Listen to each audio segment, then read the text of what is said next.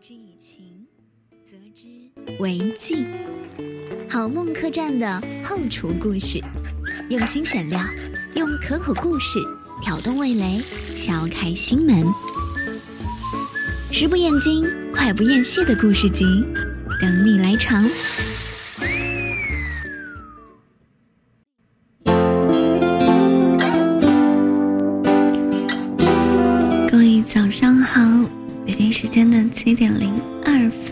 石头记又在这个时候跟大家见面了，辛苦各位啦！各位早上好，这里是星辰 FM，听到声音来自小鱼儿，在这样一个清晨，在网络上空和你的耳朵相遇，这是一个故事栏目哈。欢迎各位继续停留在我们的星辰，跟小鱼儿一起来听听故事，听听这江湖，听听这世界。欢迎我们的老司机啊，早上好。今天和大家分享到的故事呢，其实聊聊生活吧，发生在大排档那些酒后。吐的真言是真言，不是真言啊！南方的艳阳天会不会来到这边？南京呢有一个比较有名的，就是餐饮品牌哈，叫南京大排档。它虽然叫这个名字啊，但它呢其实是一家餐厅啊，也不是特别像大排档。你们印象中的大排档应该会是什么样子呀？谢谢老司机送给小鱼儿的热水，老司机合个影哦。我印象中的大排档啊，就是那种成片成片的夜宵摊儿，然后呢，哎，这是各种啊。巨大的桌子，桌子上啊铺着那种塑料做的桌布，同样椅子呢还得是塑料做的啊，胶做的，围成一排或者摞成一摞，啊可能会有一个露天的这个场地，再最多来一个棚子，一小织的围巾。等下雨的时候啊，把棚子一拉起来，又可以接着吃夜宵了。我记得去年夏天最疯狂的时候是，一边吃夜宵，一边看着窗外的瓢泼大雨。然后那个雨大到什么程度呢？就打在地上会溅过来，溅到腿上，溅到桌子上。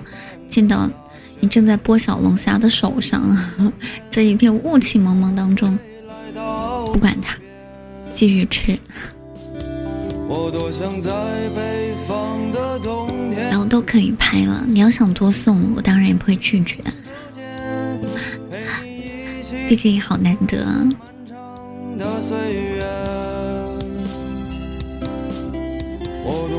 那我们之前的石头七啊，跟大家聊过成年男人最脆弱的一面，看到了繁华背后漂泊者的悲欢与遗憾，一起讨论过家的意义，也讨论过朋友这个话题。今天我们要来到的呢，是来自西安最热闹的酒吧夜宵一条街，在没有泡馍的午夜江湖。阿龙烧烤所在的小南门，是西安最热闹的地方。在这里，几杯酒下肚，最后都汇成生活的百般滋味。欢迎我们的 Love Day 啊！感觉有有一年没见了，新年好！这里是小鱼儿的故事集栏目，是头记，今天和大家来聊一聊。排档上的故事啊，很多人很喜欢在网上分享自己的故事，大概是生活的辛酸，对陌生人吐露的时候，不会觉得自己很怂，因为他觉得，哎，大家都一样，我也不过是芸芸众生当中一个平凡的、普通的，和大家一样拼搏努力的人而已。和生活中的人讲的时候呢，就总会有一种，我好像是不是在示弱，是不是在软弱，是不是显得很怂啊？我的人设，我强硬的人设会不会崩塌呀？啊，这一刻我的人设崩塌了。谢谢我们拉汪队送给小鱼儿的第一颗白熊。磕头了，磕头了。晚上好。很多人在网上说分享自己的故事啊，在生活当中并不是没有人为生活流泪，不是没有人为生活受伤，但过得很苦很苦的人，需要很多很多的甜才能填满吗？马东说过这样一句话：生活很苦很苦的人。你给他一点点甜，他就能感觉到。也许有的时候，命运给我们发了一张超烂的人生牌，但我们希望今天这一期节目，会告诉所有努力生活的人：人间也许不值得，但你值得。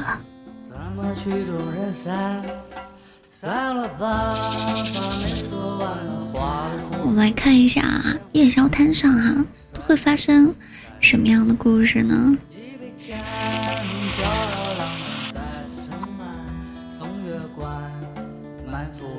欢迎小麋鹿啊！凌晨好，不是 早上好。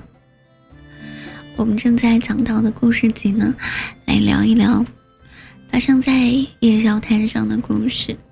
酒后吐露的真言，大家觉得可信吗？你们？觉得喝喝完酒之后啊，酒品最好的一个状态是什么呀？是倒头就睡的吗？谢谢我们小宝贝送给我的土特产。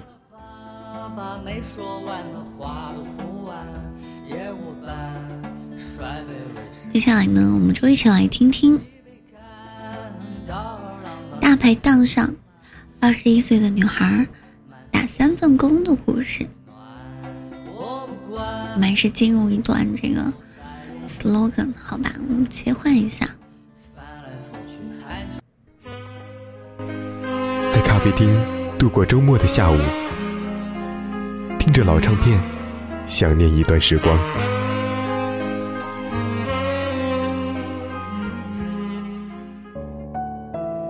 广场上的鸽子遮住了阳光的灿烂，小孩子的嬉笑让一切。变得生动。给我一个红气球，我就跟你走。走吧，把你交给我。我们去雪山，去布达拉宫，去普罗旺斯和爱琴海边。生活一直在路上。爱上乐活族，乐活族，和你共享乐活人生。北京时间的七点十分。此时此刻，我和你共享这一个安静的电台时光。欢迎你继续停留在这里，这里是星辰 FM，我是嗓子哑了的小鱼儿。其实我这些故事啊，摘录自一个合集，叫《此时此刻》的一个，怎么说呢，算是文艺纪录片吧。在某瓣上啊还比较火，有没有看过这个专辑之后啊写下这样一句话说：“本以为要带我领略世之珍馐，却带我直面人间悲欢。”这句话放在父母儿女之间毫不违和。有时候不是生活多残酷，而是让你拥有残酷人生的人。生活的人，也许刚好是你的家人。我们没有办法选择家人，但是我们可以努力让自己变得更好，不受家人的束缚，甚至是伤害。占有欲与你说，我就是十六岁时当的暑假工，每天委屈只能自己憋着，忍着。杨子说：“对不起自己，一路走来太艰辛，从未被宠爱过，长大了一直在疗愈童年的伤痛。”十一说：“从小被家暴，到初中，后来家里破产，一家人跑路。依稀记得我离开家的时候才十六岁。十一年过去了，家的感觉似乎找不到了。”上一说：“十五岁的我，初三没毕业就出来工作。在我小的时候，父母老是。”打牌也很自私。我一个大男人碰到自己喜欢的女生，只能望而却步。这种感觉，除了自己，谁能够真正的切身体会呢？今天的石头记里呢，一个出生于陕北农村家庭的女孩，她的经历让我们心疼。可是呢？她却说自己得不到家人的心疼。可以看到，我们的主播在说这里写的是二十一岁女孩打三份工的故事。我们叫这个女孩文文吧。二十一岁的她，出生在一个一定要生出儿子的家庭。单引号。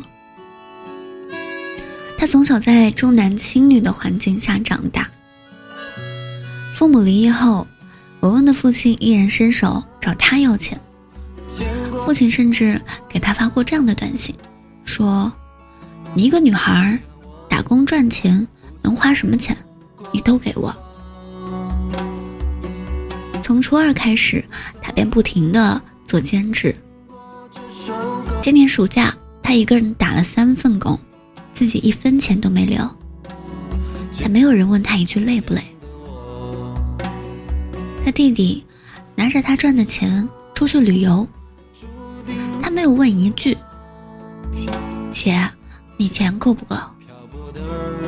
而让他突然崩溃的一点是，他发现自己的学费不够了。他对妈妈说：“你不该供我上大学，你不该让我懂太多。”你不该让我知道这个世界有多大、多精彩。等我就找个人嫁了，潦潦草草、庸庸碌碌过一生，就不会有这么多不甘心。我不算差，我觉得我值得拥有更好的人生。从小没有享受过家庭的温暖。就连读大学，都让他觉得自己不值得。这个故事呢，让我想到《奇葩说》的最近最近播出来的《奇葩说》，其中有这样一个题目哈，最近看到有些人也在讨论，说伏地魔，你很爱的对象是伏地魔，要分手吗？你说你本来第一个发言的辩手哈说的很有道理，很有感染力，也很好笑。好像是冉高明说的吧？我只记得第二个，好像是一个教授用感情打回去了。他说：“你既然很爱他，我们就要搞清楚，知道他为什么会成为一个伏地魔。他是天生就是伏地魔吗？”他不是，他是被他的家庭一点一点的喂养、教育、灌输的观念，让他成为了伏地魔。就像今天这个故事里，就像我们看过的电视剧里的范胜美。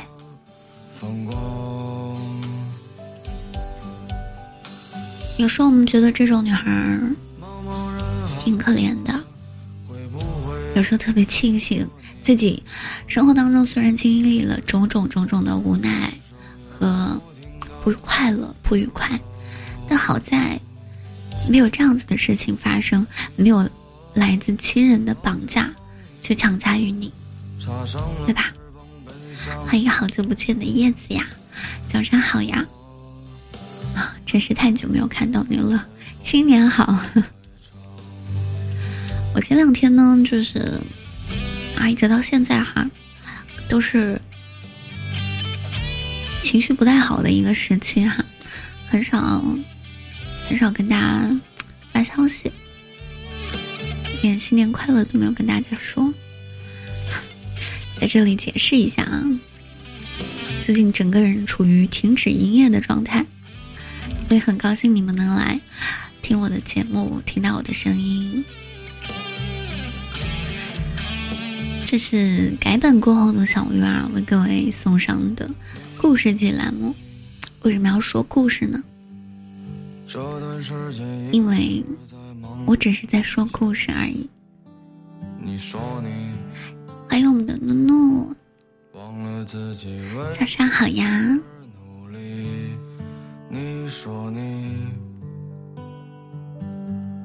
这两天有个特别感慨的事情哦。你说你欢迎凯英啊，就是就是有一个朋友，也是在笔仙上认识的，挺久了。我不知道是不是真的群发，他给我发了这么一条消息，说这是一条群发消息。我想问问你，如果你或者是你一个朋友知道自己确诊了绝症，即将不久于人世，你觉得做些什么，或者是留下点什么，才会被大家记住呢？应该在这个世界上再留下一点什么呢？啊，这真的是一个特别深深奥跟庞大的话题，也是一个非常非常敏感的话题。我们已经这么大了，有时候面对生死的时候，其实还是不知道如何如何行为啊。我没有自己的想法。可是我看过一些作品，比如说有一个电影叫《嗯寻梦环游记》，好像是叫这个名字啊，不知道大家有没有看过？讲的是一个小男孩，特别喜欢音乐，可是呢，他家里都不让他就是玩音乐。欢迎摇黄，早上好，欢迎来到星辰。后来呢，他发现自己的先人全部都是音乐家，发生了一系列的奇妙冒险故事，是一个亡灵动画电影。它的概念特别特别的，题材特别的大胆哈，因为很少会有用这种题材去去做它。其中就有一个概念，就是如果在人世间。已经没有人记得你了，那你就是真正的离开这个世界了。很多人为了不被忘记而做出了各种各样的努力。我从前在极极端的去追求人生的意义的时候啊，有那么一段难以自我开解啊、自我排解的时期，追寻人生的意义的时候啊，不知道在哪一本书上看到了这么一个概念哈。人存在的意义，就是人与人的关系和人与这个世界的关系。你我之间相互认识，产生了故事，产生了情感联系，有一定的共同认知，这就是你存在的证明。我当时好像有被打到，就是那种有种豁然开朗的感觉哈。不是任何人都得去扬名立万啊，做出如何如何宏大伟大的事情，才能叫做有意义，才能叫做才能够被人记住，才能叫做存在。这个世界上，有人认识你，记得你，爱过你，它就是你存在的证明。这是我自己稍微有点小小的领悟。欢迎我们的兔子啊，也是好久不见啊，早上好。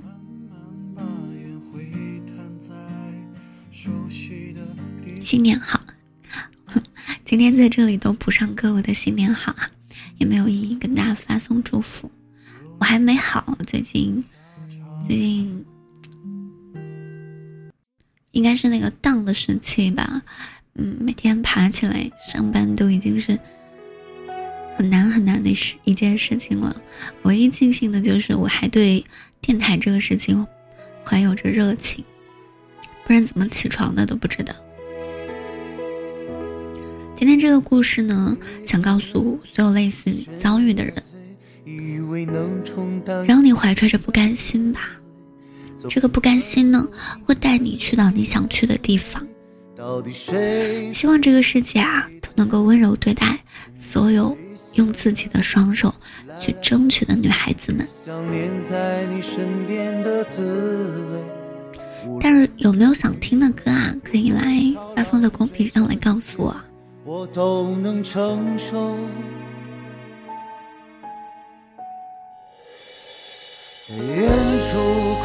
谢空的热水，不喝热水。刚刚喝了一口，问你们有没有点歌的意思，就是让我缓一缓，喝口水，嗓子快哑的不行了。因为我发现我选的时间点啊，都不是特别适合我的生理状态。我到晚上啊，凌晨还有早上，我的嗓子就特别特别哑，可能导致我一直都没有办法用最佳的状态去呈现这样一档节目了。但这也是一种无奈啊。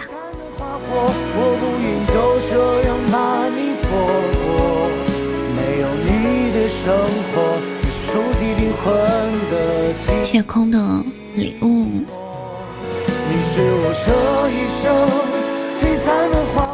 欢迎，嘿，你的宝宝掉了。嘿，是你的益达。那如果大家没有想听的歌啊，不点歌的话呢，我们就进入下一个板块啊，聊聊另外一个故事。在这个大排档上，不只有打三份工的女孩，还有迷茫的年轻的爸爸，失意的中年大叔，他们都发生了什么样的故事呢？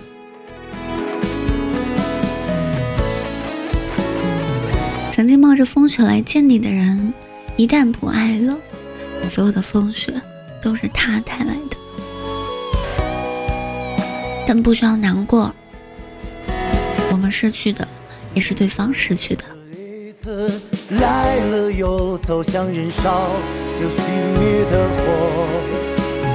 这个年轻爸爸的故事，这个男孩叫海涛。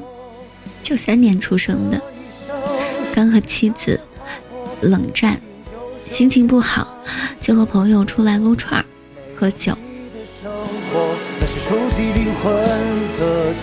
他说：“我觉得我做的成熟的一件事，就是我没有跟他说，咱俩算了吧，你把孩子打掉吧。我说不出那样的话，我也不会说那样的话。”海涛有一个五岁大的孩子，也就是说，他二十岁就做了父亲。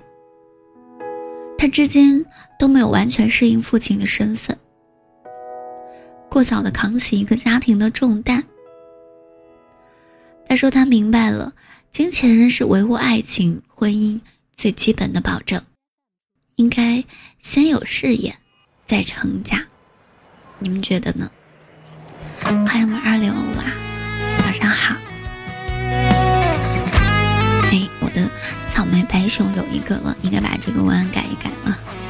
欢迎比心第一正能量呀，这是谁呀？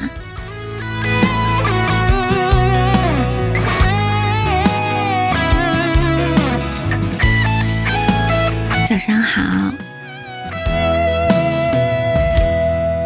今天又是周一了，哎，不对，周二。我昨天请假了，所以过的是有点时差混乱。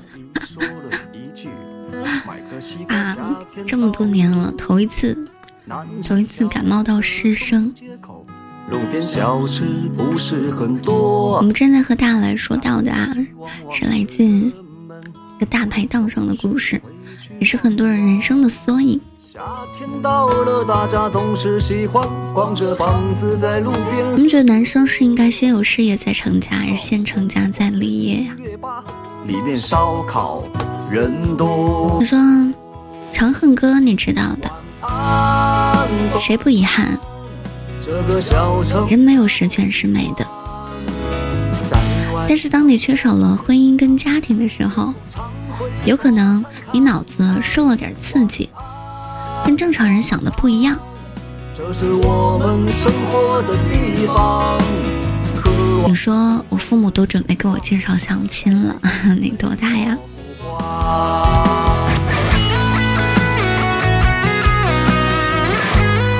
老刘是建筑工地上上的工人，每隔几天呢，他要都要跟朋友来这里啊，吃上一顿。老刘快五十岁了。从未成过家，谈起自己的感情经历呢，他一下子打开了话匣子。老刘年轻的时候谈过一次八年的恋爱，但女方家里不同意。那个时候他们用的还是小灵通。女方突然联系失踪，啊，女方突然失踪。老刘联系不到他，找了很久之后，他才听说那个女孩结婚了。他说这是他人生的第一段感情，有可能是最后一段。谢谢杨黄送给我的小心心啊！原来你也在呀。我觉得，如果一个人啊，经历过这种很长时间的一段感情，再去遇到另外一个人，再去把了解一个人、认识一个人、爱上一个人、习惯一个人，以及和一个人相处这个模式，再走一遭，真的还蛮辛苦的。晚安。你们觉得？和一个新的人恋爱、相识、相处的过程，要辛苦过一个人过一生吗？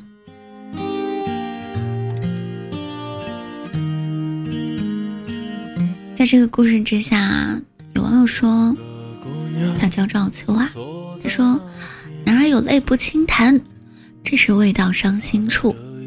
几瓶酒下肚呢？有的可能点支烟，沉默不语。”有的可能打开话匣子跟你吹牛，吹着吹着，应该就崩了。偶尔也会对我说喜欢吃。玉丸说，西湖边有个卖花的，纠缠不休。我也真没想要，他不胜其烦，对那人说，我是不会买的。不知道为何。那一刻，心凉到谷底。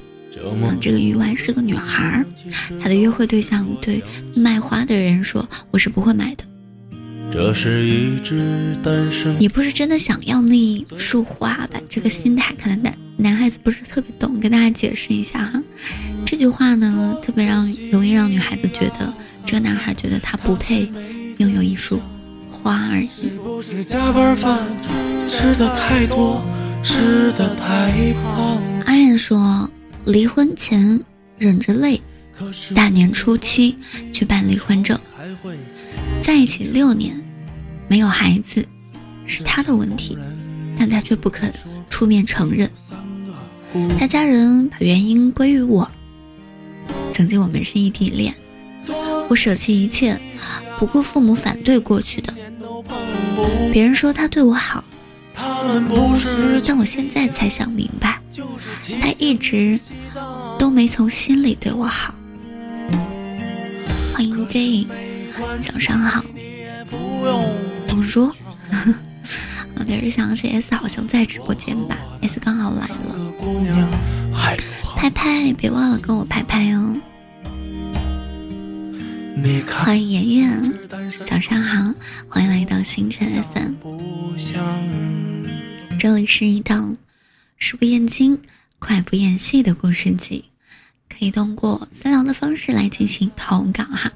我们会有读信的环节，也会在周末呢有连线啊、情感咨询的环节，但是都是要提前联系啊、提前投稿的。愿做你的表哥，早上好。今天和大雷说到的是发生在西安的大排档上那些。各色的人的故事。有一个很特殊的人哈，外国人，叫阿龙，看起来特别的开心，说起了自己在西安幸福的小日子。三年前，阿龙在美国遇到了他的妻子，妻子是西安人，阿龙呢是。喀麦隆人，为了爱情，他来到中国，从此爱上了西安。他说：“我很肯定，我这个决定做对了，很值得。我们的宝宝快出生了，在西安的日子，我很幸福。我觉得啊。”我们一直在追寻生活的意义和人生的意义的时候，很多人没有去想过问题，可是他们却活得足够的富足跟快乐。日子呢，就是一日三餐。这个叫什么来着？一日两人三餐四季。慢慢的一辈子就过去了。在每个城市的大排档，嗯，那些喝完酒之后啊，酒后的故事呢，有很多。有像今天这样子哭泣的女孩，年轻迷茫的爸爸们，失意的中年大叔。只不过呢，生活不只会有苦涩，奔波当中也有甜蜜，忙碌当中也有幸福。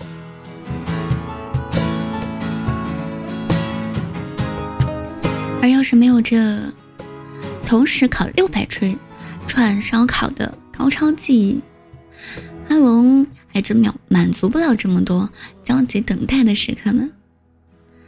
开店容易，但经营很难。但对他来说，客人来了，吃好喝好就行。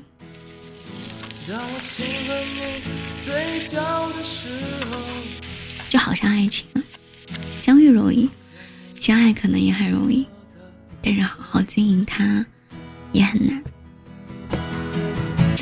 嗯周末的时候我们没有聊完的那个故事啊。很多人当人生当中可能会面临很多的选择，甚至都可能不会只爱一个人。可是我们不是什么都得要，不然人生就没完没没了了。在今天的这个这些故事当中啊，少年人的世界里，骄傲到不需要留有后路；成年人的世界里呢，却无奈。找不到两全其美的退路。每个人都有自己的沼泽，脆弱的人才会四处游说，说自己的不行；坚强的人只会不动声色的遇见强大。就你说像鱼儿姐姐这种类型的女孩，肯定要很用心。才能进去姐姐的心吧，也许吧。我我主要是觉得我老了，我心里那头小鹿它可能什么时候一不小心撞晕了还没醒。也想只帮我补强。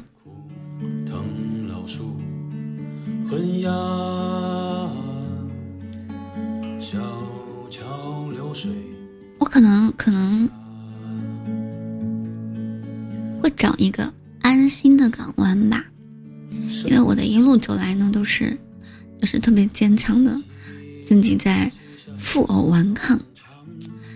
但是我自己会知道，那一切不过是纸老虎。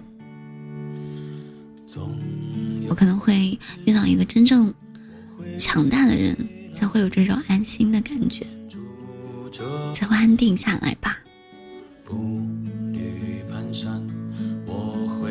负隅顽抗，好的。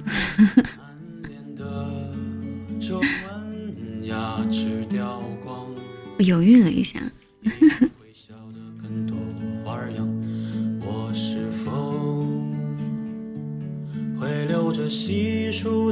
反正就是硬着头皮冲啦！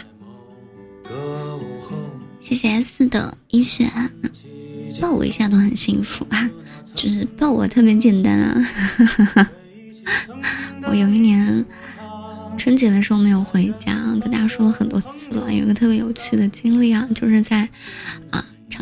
橘子洲头主题公园当鸭嘴兽，也太多人抱过我了吧。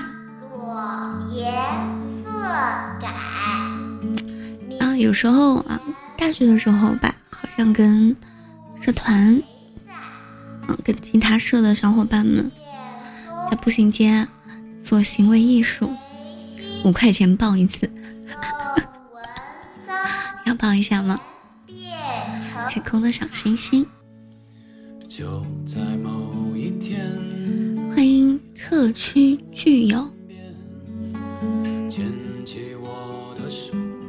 我记得很久很久以前啊，有人评论我说：“哎呀，你好懂事啊，你好坚强啊。”我其实挺无奈的。这两个词并不是我想拥有的啊，我不觉得它是夸人的哈，总觉得里面透露着一些心酸的感觉。我不坚强，我能怎么样呢？我要在泪水里游泳吗？那我会淹死。我只能坚强，这样我才能逃离那些沼泽，洗净于你。努力的去到达那个我向往的有光有爱的地方，心之安处才会是家呀。愿所有的人都会有那个远方，即使天配流离，奔波不止，但仍然不搁浅，勇往直前。今天的故事就先讲到这里。我们接下来进入到下一个板块，和大家来读一读听众的来信，进入一下我们的时光刻度，进入一下 slogan 哈，喝个水润一下嗓子。等待一张拍立得照片成型需要九十秒，把吐司扔到面包机。等待的时间为四十五秒。一堂课的时间一堂课的时间是四十五分钟。那首最喜欢的歌，长度是三分五十一秒。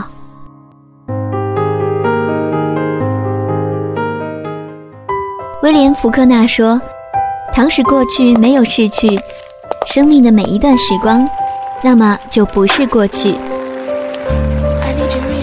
时间里沸腾着的。是我们的勇气和希望。与某个时间刻度，与某个时间刻度遇见你，喜欢你；与某个时间刻度，与某个时间刻度决定放弃，决定放弃你。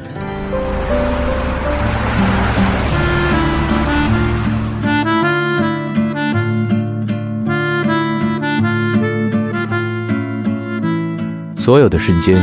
刻在时间的年轮里，无法磨灭，是人生最美好的纪念。时光刻度，把时间刻在声音里。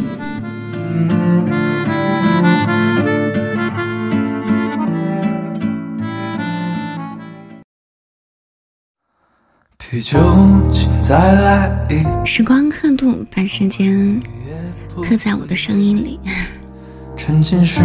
这是一档，这是一个读来稿啊，读信的环节。如果大家有一些想要探讨的话题，或者是呢想分享的故事，想要解答的疑惑，都可以通过私聊我的方式来进行投稿哦。所以你们平时找我聊天还真得小心，指不定哪天就成为我的节目素材了。当然我不会这样，会征得同意之后。欢迎谢柠檬啊，早上好。哦，还有，接下来进入到我们的读来稿环节哈。阿无缺来了，又来了，欢迎你呀。我们今天这个主题呢，叫高防御型人格该怎么相处啊？说的有点深深奥啊，不对，声色拗口啊，专有名词。显得自己特别的专业啊！当然也是纸老虎，谢谢我花无缺送给我的拍拍，对吧？可以合影吧，对吧？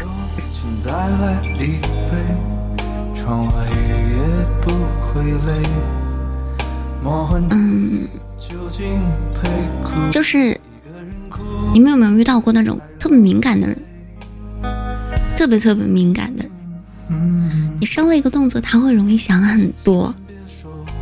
比方说，我这个月工资没发，我就会想，哇，老板是不是准备开我呀？老板是不是对我上个月工作不满意啊？是不是又准备扣我钱啊？我开始反思自己上个月哪里没有做好，是不是被他逮着了？怎么怎么样的？各种忐忑不安。我认识好多这种类型的人，其实我只是自己的问题，或者是。我无心之间做了一些什么跟他们完全没有关系的举动，他们就会自己脑补 N 多剧情，并且假设我已经这样做了。比方说呢，我发了一个自拍，嗯，在餐厅的自拍。啊，餐厅里面呢，这个餐具啊显示是两个人在用餐，它就会自动脑补。我在跟别人约会，并且自动脑脑补我跟他本来是有亲密关系的，结果我这样去约会，而且还不跟他讲，而且还不是他本人，就好像我背叛了他似的，类似于这种，我真的还遇到不少，我也不知道为什么。欢迎七七啊，又看到你了，欢迎土豆。你们认不认识那种特别特别敏感的人？今天的来稿啊，就是来聊一聊这种类型的人。如果你的伴侣或者是你的朋友是这种类型的人格，该怎么相处呢？这种人格啊，叫高防御型人格。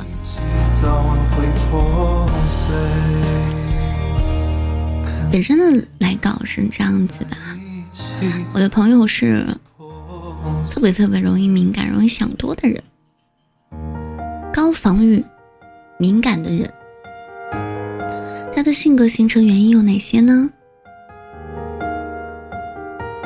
而外界啊，就是那些不太敏感的人，该怎么跟他相处，会让我们对方都觉得舒服呢？有一位高防御的伴侣，该怎么办呢？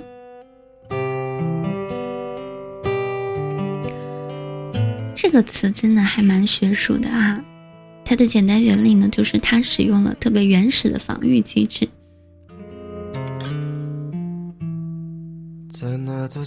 心理防御是对自己自身的价值感、存在感、自尊心、安全感，甚至是对未来的希望感的保护。这种保这种保护是非常有必要的。有着非常积极的适应价值。我们每个人呢，在某一些时刻，都有自己不想面对的信息跟反馈。有时候，我们那些不想被看穿的逞强，那些故意伪装的东西，我们不希望有人直接就指出来。我们特别希望有那么一个贴心的人哈，常常虽然是一个段子哈，希望有一个富婆看穿你的逞强。把你带去你俩的新房，对吧？很多人会有那样的伪装时刻，但是我们希望有那么一个贴心的人，在不打破他的敏感、他的脆弱、他的防御的时候，温柔的包围他。当我们自己还没有强大到可以自己面对那些，嗯，让自己感到痛苦，而且无能为力的信息的时候，我们的心理免疫系统就会保护你啊，不去承认这些信息。所以，为什么有时候我们知道某个人明明做错了，可是他拒不承认？嗯，明明知道他在撒谎，可是他就是依然会撒谎。我不知道你们有没有经历过那种，你知道他在撒谎，他也知道你知道他在撒谎，但是他还是得撒谎的这样一个场景，很难，很痛苦，很荒谬。这是一种保护机制。自我保护机制，出现这种反应的人啊，他们可能过受过，在他们的生长时期可能受过某种暗示啊，就是如果你做的不好，你就不值得被爱了。所以他们宁愿去撒谎，去构建一个虚假的幻想，去保证自己依然能够得到被爱的资格。老司机说是新房还是新房？就是你以为的那个新房。自己工作的桌子，梦想着以后能住一个大房子，都住一个大房子。有时候我们遇到那样子的人啊，就是别人说你不好，你会保保护自己，认为这个说你的人不对，你可以否认他，歪曲他的观点，降低他在你心里的地位。这就是自我防御的一种方式。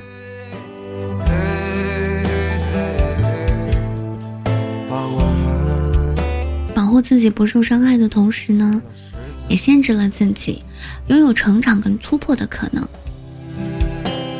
欢迎 Tia，早上好，欢迎来到清晨。我们正在跟大家来进行到的时光刻度听众来信的解读环节。你生活当中有没有遇到那种特别敏感的人呢？欢迎丘比特啊，早上好。其实这一个是我刚刚说的原始本能啊，或是成长时期受过的一些暗示。大家想象一下，当你在责骂、斥责一个小孩的时候，他大哭大闹不理你。不仅不会认为你说的是对的，是帮助他更好的成长的，还会觉得你特别的不友善，会大声的说我不喜欢你啊！哎，我上课的时候有几个学生啊是这样子的，特别调皮捣蛋，可是你跟他讲道理，他是不听的，他只会觉得这是女生的那种思维，你凶我，你不喜欢我了。我不喜欢你，我也不喜欢你，我讨厌你。他不会去跟你谈论什么道理，不会。欢迎自找的痛，别喊疼。这是每个人本能的自我保护方式，它是没有错的。所以，任何的反馈的给予啊，必须是基于爱的。是温暖的关心和爱护，而不是控制跟厌烦。这样的时候，可能接触他就会更容易一点了。如果一个人在童年时期批评他的大人都是反应过度的，似乎呢不严加管教就要天下大乱一样，这个人呢就会惯性的把原始的本能的自我保护方式。带入到成年，欢迎毛毛啊，欢迎回家。还有一种呢，是心理防御的频率过高。这个怎么理解呢？以我为例啊，小的时候呢，在农村姥姥家面住的时候啊。特别喜欢跑到后院的庄稼地里面抓蚂蚱、玩泥巴，我非常喜欢这种自由玩耍的体验，带来了十分纯粹的快乐，非常的真实的快乐。如果这个时候有同龄人评价我说：“哎呀，你看这个小姑娘真邋遢，没人会跟你这么邋遢的人玩。”我可能会回他说：“你懂什么呀？玩泥巴这么有趣的事儿，你想玩我还不带你玩呢。”这就是我的心理防御回应。但如果这个人是父母或者是老师，我的防御可能就会变成了说。啊，我真的好脏啊！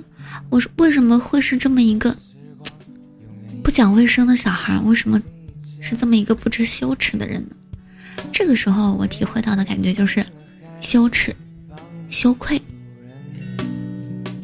其实是同一件事情，不同的人评价会带给我不一样的感受。我在还小的时候，我没有办法坚持自己的感受。没有办法去认定这件事情，它的本质上不过就是一个我用来自娱自乐的方式，是一件很快乐的事情。我就会由于别人的指责目光，觉得这是一件可笑的事情，就觉得自己也很可笑，觉得很羞耻。那这就是作为孩子的时候，在面对更权威、更有力量的人的评价的时候，我们就很难坚持自己的感受。就会形成这种防御机制。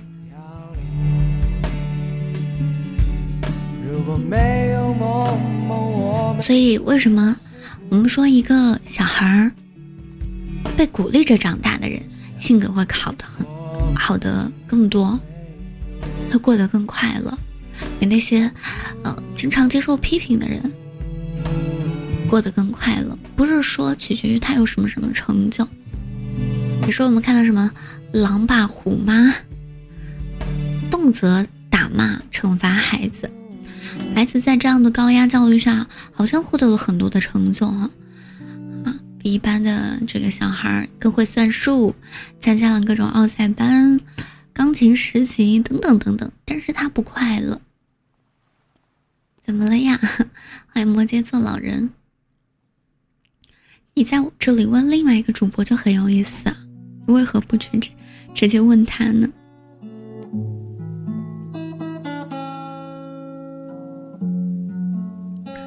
我们正在进行道士的读信环节哈，该怎么跟这种特别敏感的人相处呢？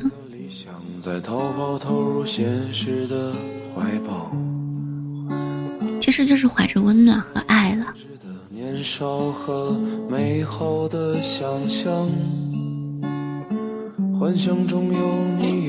我们已经换档了呀，你可以看一下我们的公告。今天是星期二哦，早上好。一个一个特别敏感的人啊，他就是容易自我否定。这个时候，如果你再去否定他，他就会很绝望。所以，如果你们真的不愿意放弃这样子的朋友或者是爱人，尽管相处的很累，但是你要不断的给他一些。正面的反馈，哪怕他是错的，也需要你去肯定他、尊重他、认可他、珍惜他。在他情绪冷静的时候，再去聊聊那个时候的问题，不要逼迫他，也不要帮他去回想起那种羞耻感。有时候我们容易。就是居高临下的哈，当觉得自己掌握了正义、掌握掌握了真理的时候，容易居高临下的去批判别人、评判别人。我一直避免着做这样的事情啊，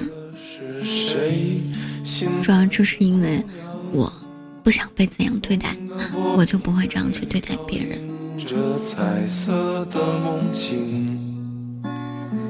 比方说。固执己见呐，防御心重啊，情绪化呀。如果我们生活当中有这样的人，真的是一件很棘手的事情呢。但是，没有一个人是完美的。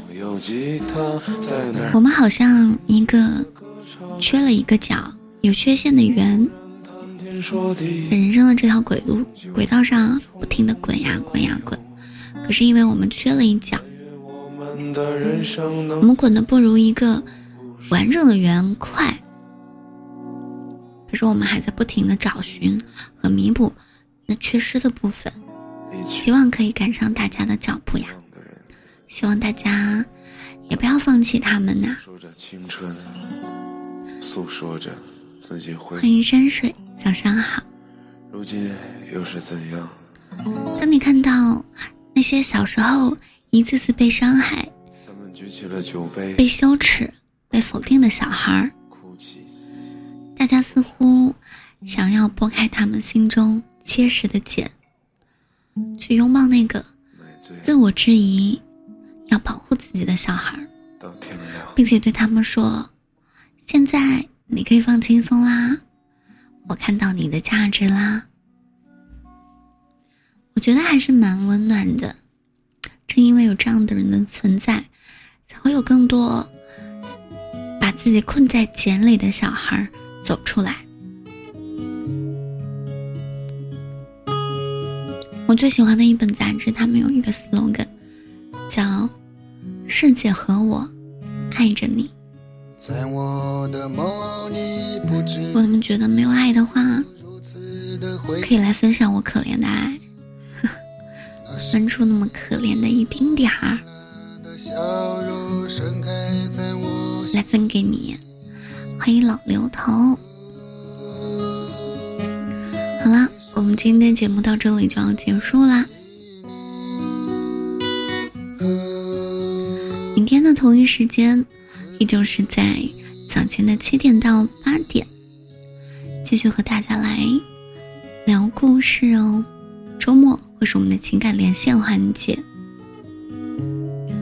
明天呢，会跟大家来聊一聊哈，童年的那些滋味，回忆一下童年。这是一个用故事啊和案例啊，是治愈有一些啊，可能从某某一种程度、某种意义上。稍微有一些自愈和治愈的节目，我希望声声音呢是有温度的，就像你们相信光一样，我相信声音是有温度的。我想回归到声音最原始的、最本质的样子，去温暖跟陪伴那些孤单的人。也谢谢你们的陪伴，谢小芝来看我，谢 Company，谢 Love Day。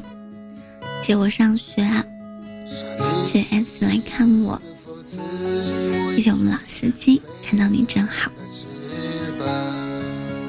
谢谢空的陪伴，我知道你在听。我们下一档主播呢是毛毛，准备好之后可以适应我一下哦。明天继续和大家说故事哦，我就先撤啦。世界和我爱着你。各位早安。